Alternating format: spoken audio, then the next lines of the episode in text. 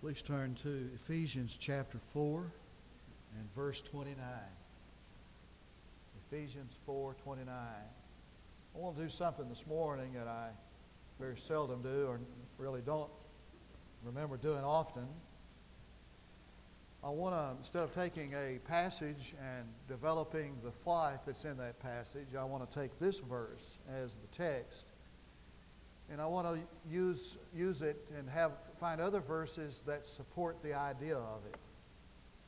And so you'll need your New Testament there handy to follow with me. Verse 29 of Ephesians 4.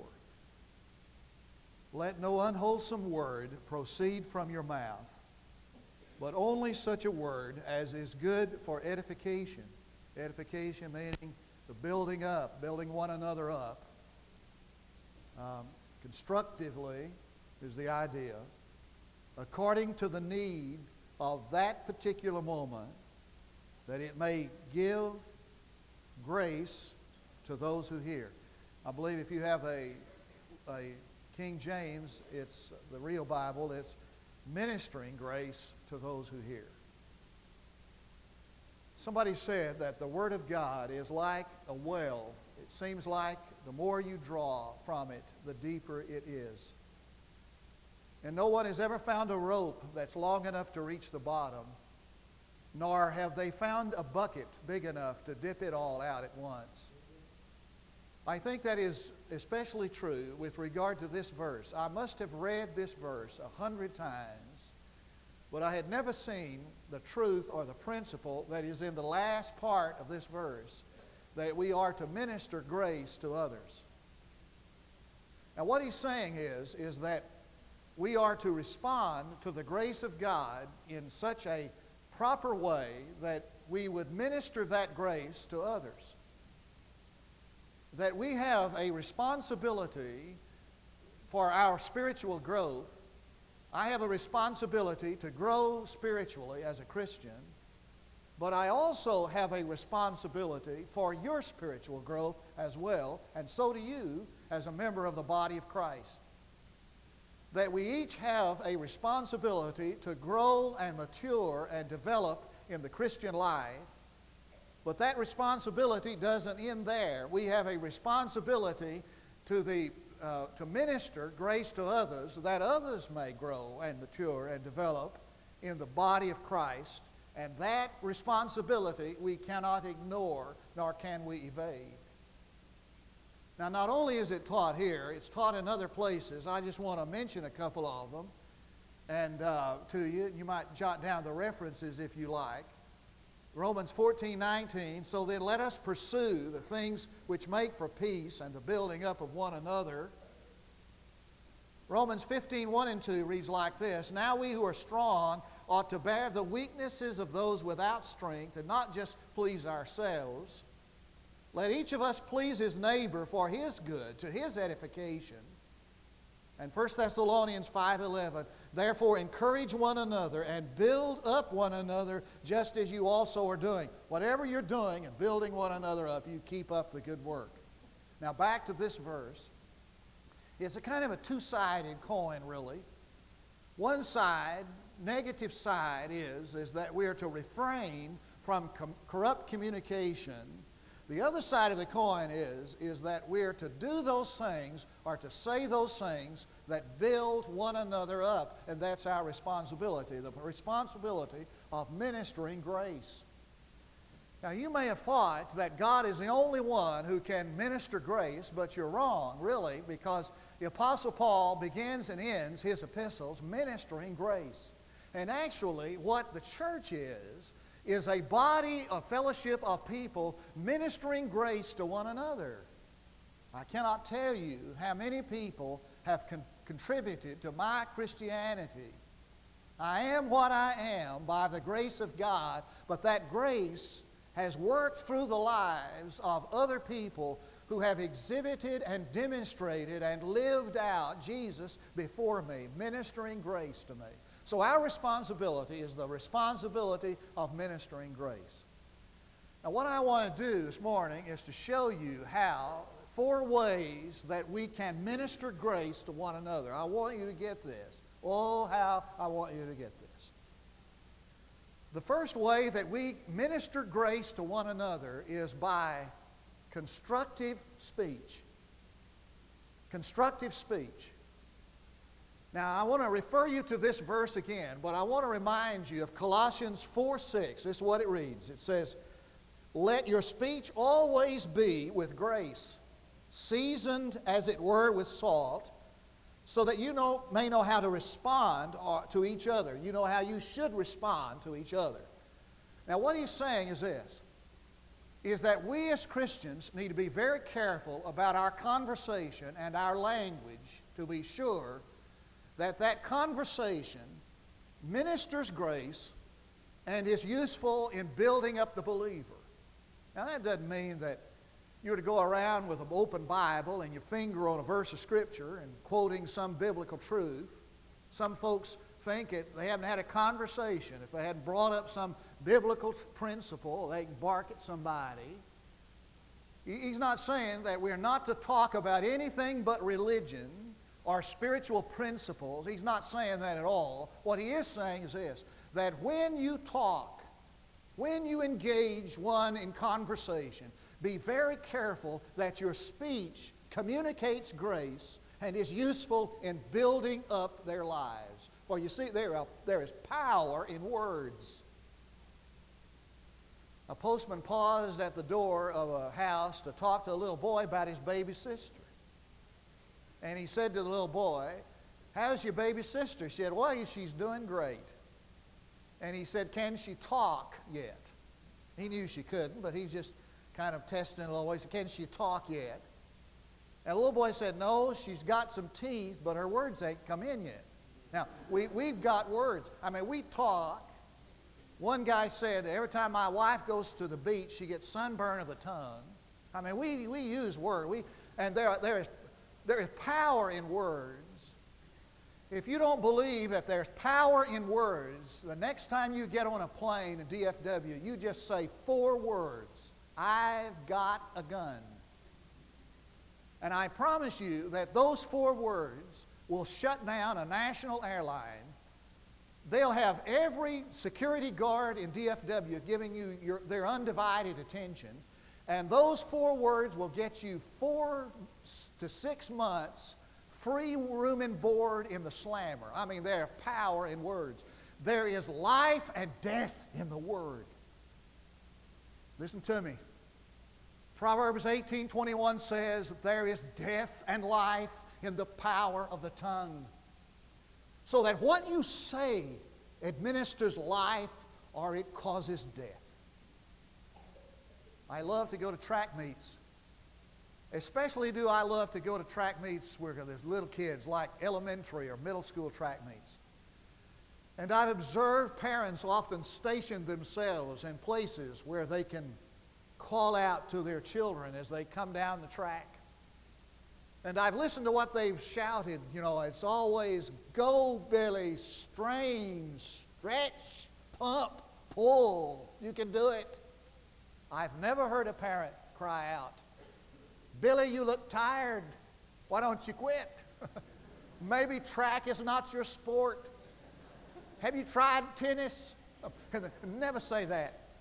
It's always some word of life, and that it just kind of infuses energy. But they're words of death.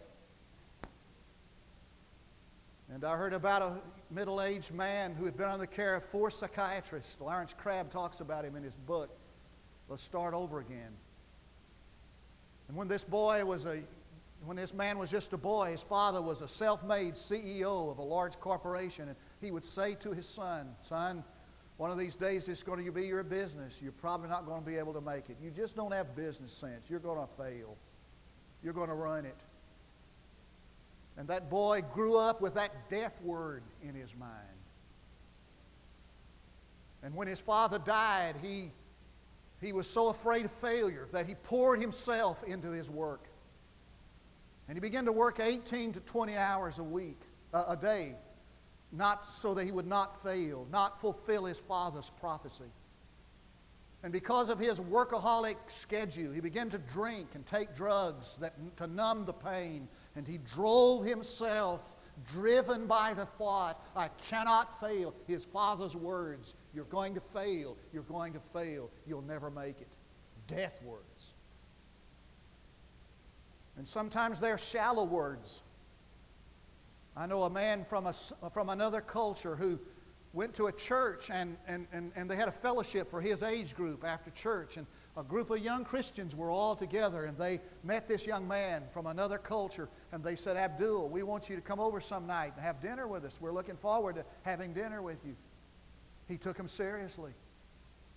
So every day he got off work, he'd rush home expecting a call. Never came.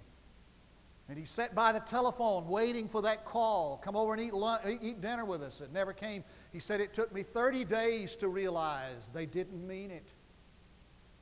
And so we see people on the street and we say, How are you doing? We don't care, really. And we pat each other on the back and we say, Good to see you. Oh, I despise that. We want to have lunch together sometime. Looking forward to eating lunch with you sometime. What those words really mean are just, these are just disguises that say that we're just being courteous, keep your distance. We really don't mean it. Words have power. And the bottom line of this verse is this that when we have refrained from those things like slander and gossip and criticism that create a, a root of bitterness and malice, when we refrain from that, we're not through. We are to, when we talk, be sure that that talk communicates grace. Like the man who left an extra tip in the, in the restaurant and when the girl went to get the tip, she was just in awe of the amount. And he looked at her and said, Young lady, God has been so good to me, I thought I would just share a little extra with you. Life words.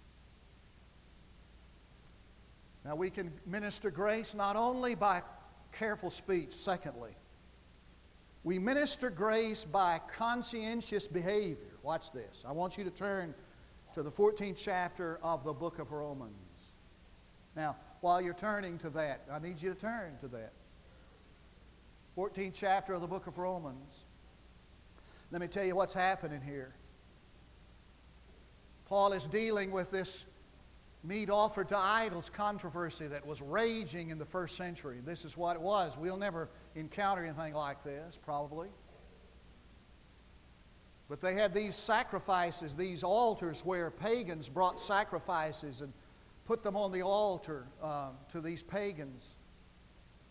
And it was choice meat, it was prime. And so these keepers of these pagan temples would take the sacrifices after they'd been made at the altar, they'd take that meat down to the market and sell it. And it was choice. And some Christians were going down there and buying that meat. And, but there were Christians within the church that, in that first century church, that had a very strong conviction that to eat that meat offered to idols was wrong. Somehow they felt that if they ate that meat, they would be participating in that pagan worship. Now, the Apostle Paul was saying all through Romans and 1 Corinthians that that's not right, that's not true. We know that, that, that's not, that, that would not be wrong. But if somebody else has a strong conviction about this, we must refrain from doing it lest we cause them to stumble. That's what he says in Romans 14 19. Watch this. So then let us pursue the things which make for peace and the building up of one another. Do not tear down the work of God for the sake of food. All things indeed are clean, but they are evil for the man who eats and gives offense. It's good not to eat or to drink wine or to do anything by which your brother stumbles. Look at that. Paul is saying this. He's saying, before I do something, watch this, young people. Before I do something, I need to, be, I need to ask myself, how is that going to affect other people? You say, well, that's not going to hurt anybody if I do this. That's not the only question I have. It's not just is it going to hurt anybody or not? Is it going to help anybody or not? Because we're here to build one another up. We've already established that. So that before I do something, I have to ask myself is that going to help or hurt somebody? Let me ask you a question. If the people in this room knew all about you, what you did last week, would it make them better or worse? And what he's saying is this, he talks about sin against the conscience and sinning against faith. What he's saying is that there are some people who know you and they respect you and they admire you and they, they follow you. And they may have a strong conviction about something, but they see you do it, so it must be okay. And so they do it not because they believe it's right, but because they see you do it. That's what Paul means when he talks about sinning against the conscience or sinning against faith. It's what I do because I see somebody else doing it. It's, it's causing somebody to sin. Now, while you're still thinking about this, I want you to look to 2 Corinthians chapter 8. Look at this quickly. Verse 1 and verse 9.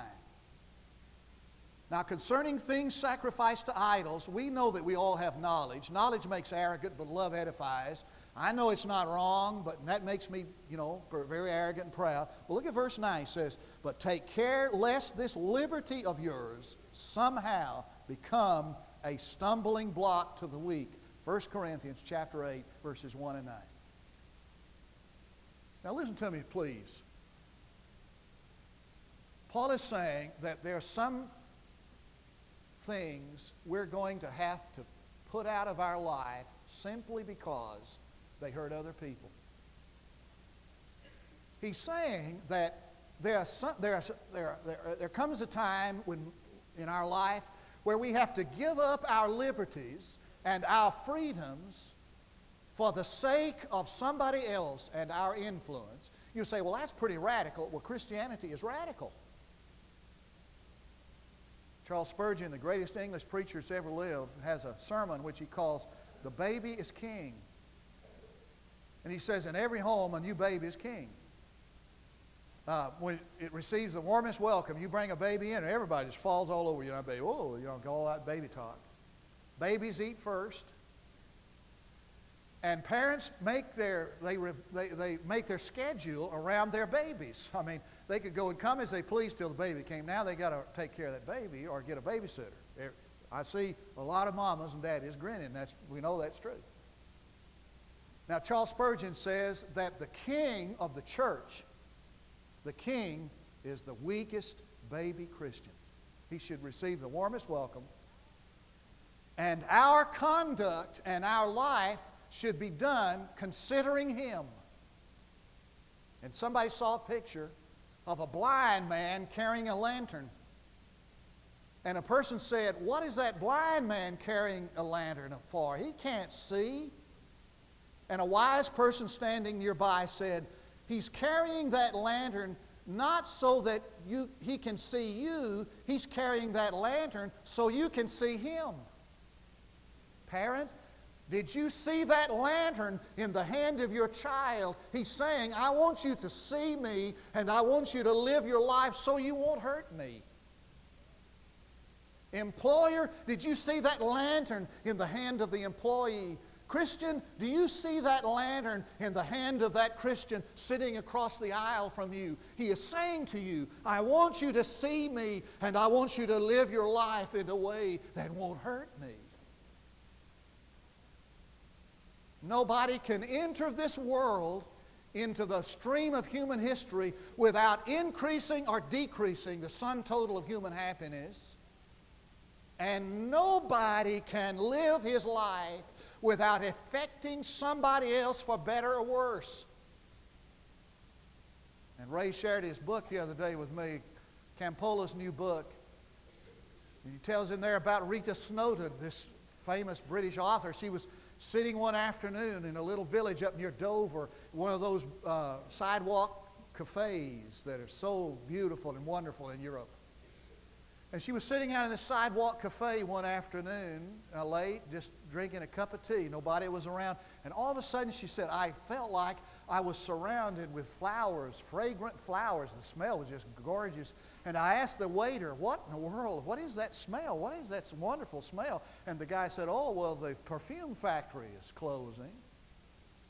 And the folks who work in the perfume factory all day long are bringing their fragrance out into the streets. Oh, I would to God that what you experience with regard to Jesus Christ, His fragrance and His beauty, you would carry with you out into the street.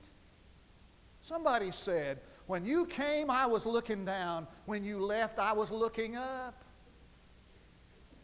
We can minister grace by conscientious behavior. Third, we minister grace by the compassionate giving to those in need. Now, I want you to turn to 2 Corinthians chapter 8. Same writer, same to the same people, same chapter as I just finished, but I want you to go to chapter 8 of 2 Corinthians, verse 1. Look at this. Now, brethren, we wish to make known to you the grace of God which has been given in the churches at Macedonia. Now, when he talks about the grace of God given in the churches of Macedonia, he's not talking about people being saved in Macedonia. He's talking about this love offering that these folks gathered up for the churches of Macedonia. Now, I need to say something about giving to needs. Two things. Number one is it doesn't really do a whole lot of good just to give to somebody something. You know, I mean, just because a guy comes through town and he's dirty and has poor clothes and unshaven, smells bad, we give him something to eat. We, we come on, we, we haven't really helped him. We just helped him get down the road till he can get somebody else's, you know, get another meal from somebody else. The welfare system doesn't work. You don't help anybody but just giving them something. And the, and the second thing I need to say about giving is, is that you can give, and if you hate to give, you might as well keep your money. I mean, resentful giving doesn't do a whole lot of good to you or anybody else. I'm talking about compassionate giving to the needs of others. Let me tell you, how to build somebody up is to be there at that moment of their need and give to them either your money or your concern or your time. Now, you know the Hotubbies. This young guy uh, went to work here at the church as a part time custodian, and he, he's, he went back to college because he's ready to preach. He's 33 years old and, and, and has, has, a, has a wife, and she's working, and they're struggling. Well, right before Christmas, he got sick, nearly died. He's still in the hospital and will be there a couple more weeks. Can you believe that? He's been in major, major care in, a, in major hospitals ever since before Christmas. And some of you saw the need that that young couple had, have, has, whatever, and you you got together. Some of you got together some money for them. Uh, did you see that? Did you see in the messenger? Well, in case you didn't see it, here's what she said about it. Words cannot express our thanks to each of you. This has been a time of illness and uncertainty in our lives, but we want you to know that it is neither of these that we will remember that is, uncertainty and illness. But instead, this is what we're going to remember. But instead, the new perspective of God's love that has been expressed through you. As I read about love in Romans 12, it comes alive to me as never before. Thank you for all you've done in Christ's love, the Hotubbies. Now, you may not give money, but I'm talking about the giving of what is needed at the moment. It may be just time, it may be your ear to listen, it may be concern. Whatever it is, you build one another up when you do that. Isn't that right? One out of 500 does. Now, you believe you, you like Chuck Swindoll? Now, if I, if I say it, you probably wouldn't believe it, but if Chuck says it, you will believe it. Listen to what he says. Churches need to be less like national shrines and more like local bars. Less like untouchable cathedrals and more like well used hospitals. Places to bleed in rather than monuments to look at.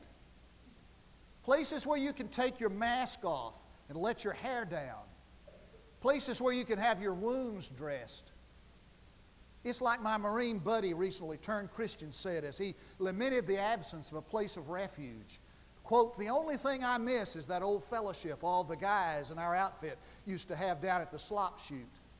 I guess he meant the bar. We'd sit around, laugh, tell stories, drink a few beers, and really let our hair down. Boy, it was great.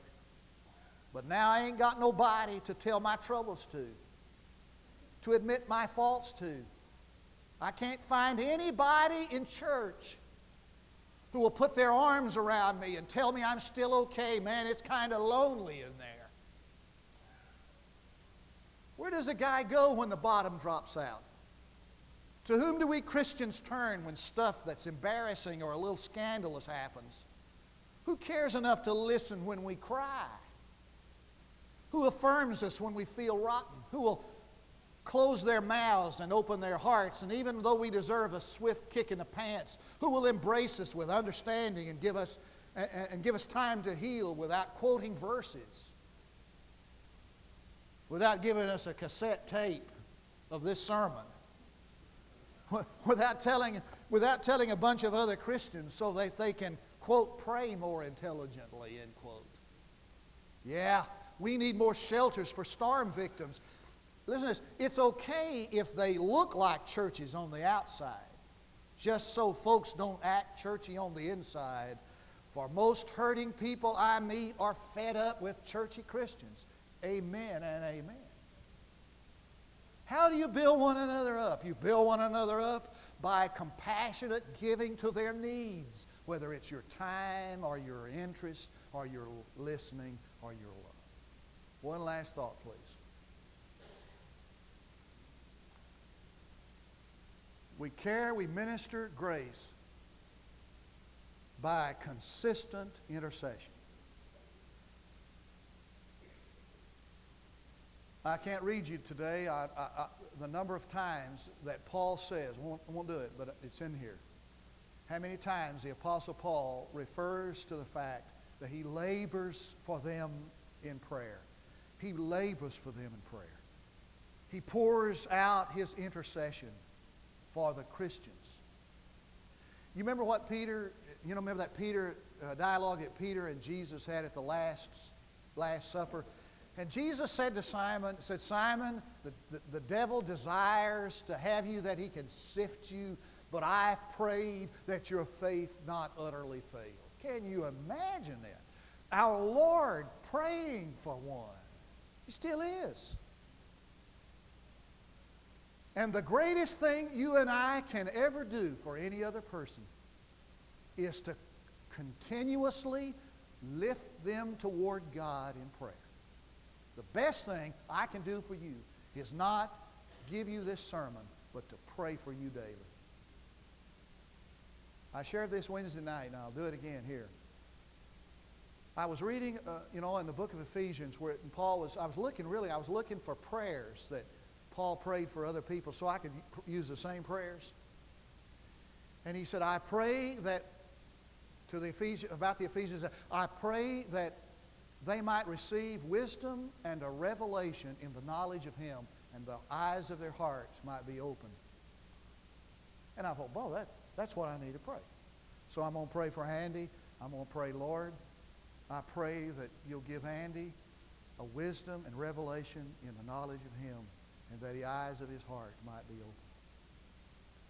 And one day I was, I was doing my own quiet time, and I was reading another verse of Scripture, and from that verse of Scripture, there just, it, a light came on. It was like a revelation. I saw a truth I'd never seen before. It blessed my life. You know what I thought when I read it? I thought somebody's praying for me. If somebody prays that you get wisdom and revelation and the knowledge of Him, and you're reading God's Word and you get revelation from uh, knowledge of Him, boy, you better be thankful. Somebody's praying for you. Now, I'm going to tell you a story that's true, and it's, uh, then we're out of here. One of these names is a proper name, the rest is not.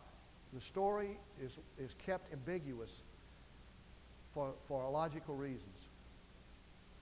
The man's name was Bob, that's true. The rest is not. I mean, the rest of the story is true, but the names are not. Okay. it's a story, but you can't believe it. Okay, all right. Bob, Bob, Bob and Doug were friends, and Doug led Bob to the Lord. True story. And Doug was, was discipling Bob, and, and they came to a place in their discipleship where he was going to teach Bob to pray. And they, he told him, he said, Now we need to pray. Uh, in our prayer, we need to develop the habit of praying for other nations, for other people. And they agreed that they would choose a nation that they would pray for daily. And Bob chose a third world country. Now, the name, I don't know the name, but I'll just say it was Zimbabwe. That's a good one. And Bob chose to pray for Zimbabwe. And Doug said, You know, I'll tell you what, he said he could tell that Bob didn't really believe it'd help any. So he said, I'll tell you what, Lou, friendly wager. I'm not promoting gambling. Friendly wager, he said. Said, I'll tell you what, Bob, he said, you pray for Zimbabwe 30 days, and if nothing tremendous happens in Zimbabwe, I'll give you $500. If something does, you give me five. So they agreed. And Bob began to pray for Zimbabwe. And he prayed for two weeks. And, he, you know, he'd look at the paper and watch CNN and saw no real evidence of anything, you know. So one night, Bob is a, was invited to a, a banquet, a large banquet that was honoring the million dollar roundtable, people who'd sold a million dollars worth of life insurance. He was a very successful life insurance executive. So he went to that meeting, and they were sitting around these round tables, about eight to a table, and he just happened to be seated with a lady who was from America, but who was on a humanitarian. She'd lived in Zimbabwe most of her life, and she uh, was a humanitarian helping the, the poor in Zimbabwe. So she said, where, where, he said, where are you from? She said, well, I'm from Zimbabwe. He said, Zimbabwe, that's my nation. She said, you're from there too? He said, no, but I'm, it's a long story, but I'm praying for that nation. So they got to talking. And she told him about all the needs and all she was doing over there in a humanitarian way, raising money for medicines and everything. And, she, and he, he got so excited and so interested, she said, Why don't you come over when I get back and just see what we're doing? And he, he agreed to. He paid his own way. He went to Zimbabwe. And he saw the suffering of a nation like he'd never seen before hunger and disease and misery. So he got back to the United States Several of his clients were large pharmaceutical companies, so he began to write letters. He began to make calls, and the bottom line is he got a million dollars worth of medicine sent to Zimbabwe.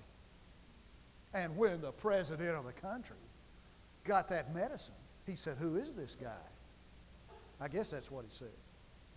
And he said, he, he, he, sent, he sent word back to the United States to this Bob to come on back over and, and, and to his country as his guest. And he paid his way to Zimbabwe the second time. And he stayed in the palace of the president. While he was there, he saw some prisoners.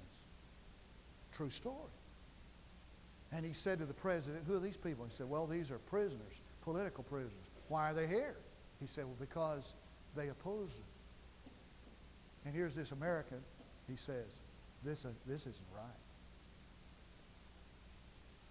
When he got back to America, about three or four days after he'd gotten back to America, about 2 o'clock in the morning, his phone rang. He got up out of bed and answered the phone. And a guy at the other end of the line said, Are you Bob so and so? He said, Yes. He said, Well, I'm from the State Department. He thought it was a crank call when they got all that cleared away. The man on the other end of the line got some identification to be sure that he was the person he was trying to get in contact with. And he said, Have you been to Zimbabwe? He said, Yeah, I just got back. He said, Did you see some prisoners over there? He said, Yeah, I did. I did see some. He said, What did you say to the president? And he said, Well, I just said this is not right. And the guy in the State Department said, Those are political prisoners that we have been trying to make contact with for months, and they have just been released. And we want to know what happened while you were there. And when that all got out of the way, that's not, here's the rest of the story. The president of Zimbabwe invited Bob to come back to Zimbabwe, set in on his cabinet meeting when he reinstituted and selected a brand new cabinet, and he was one, Bob was one, who actually helped the president select a cabinet. Now that is a true story. The greatest thing you can ever do in ministry, administering or ministering gra- grace is to become an intercessor.